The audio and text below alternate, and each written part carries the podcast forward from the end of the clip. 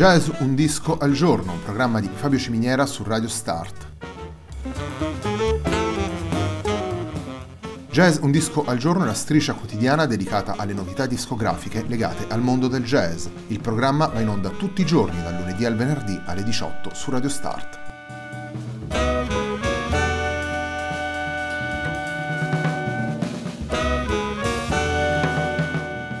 Per ascoltare Jazz un disco al giorno e tutti i programmi di Radio Start ci sono diverse opzioni. Si può andare sul sito radiostart.it, si può utilizzare il player disponibile sulla pagina Facebook di Radio Start, oppure si può utilizzare l'app gratuita TuneIn che gira sia sui dispositivi Android che Apple.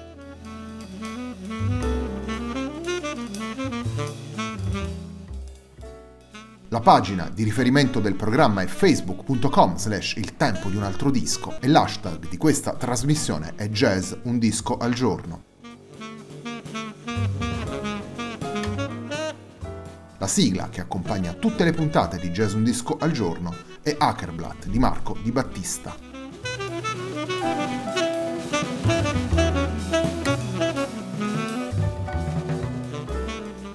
Signal Horn, il disco eh, pubblicato dal quartetto Liberty Ship è il lavoro con cui abbiamo scelto di aprire la settimana della nostra striscia quotidiana. Il disco è stato pubblicato nel novembre del 2018 da Eclipse Music.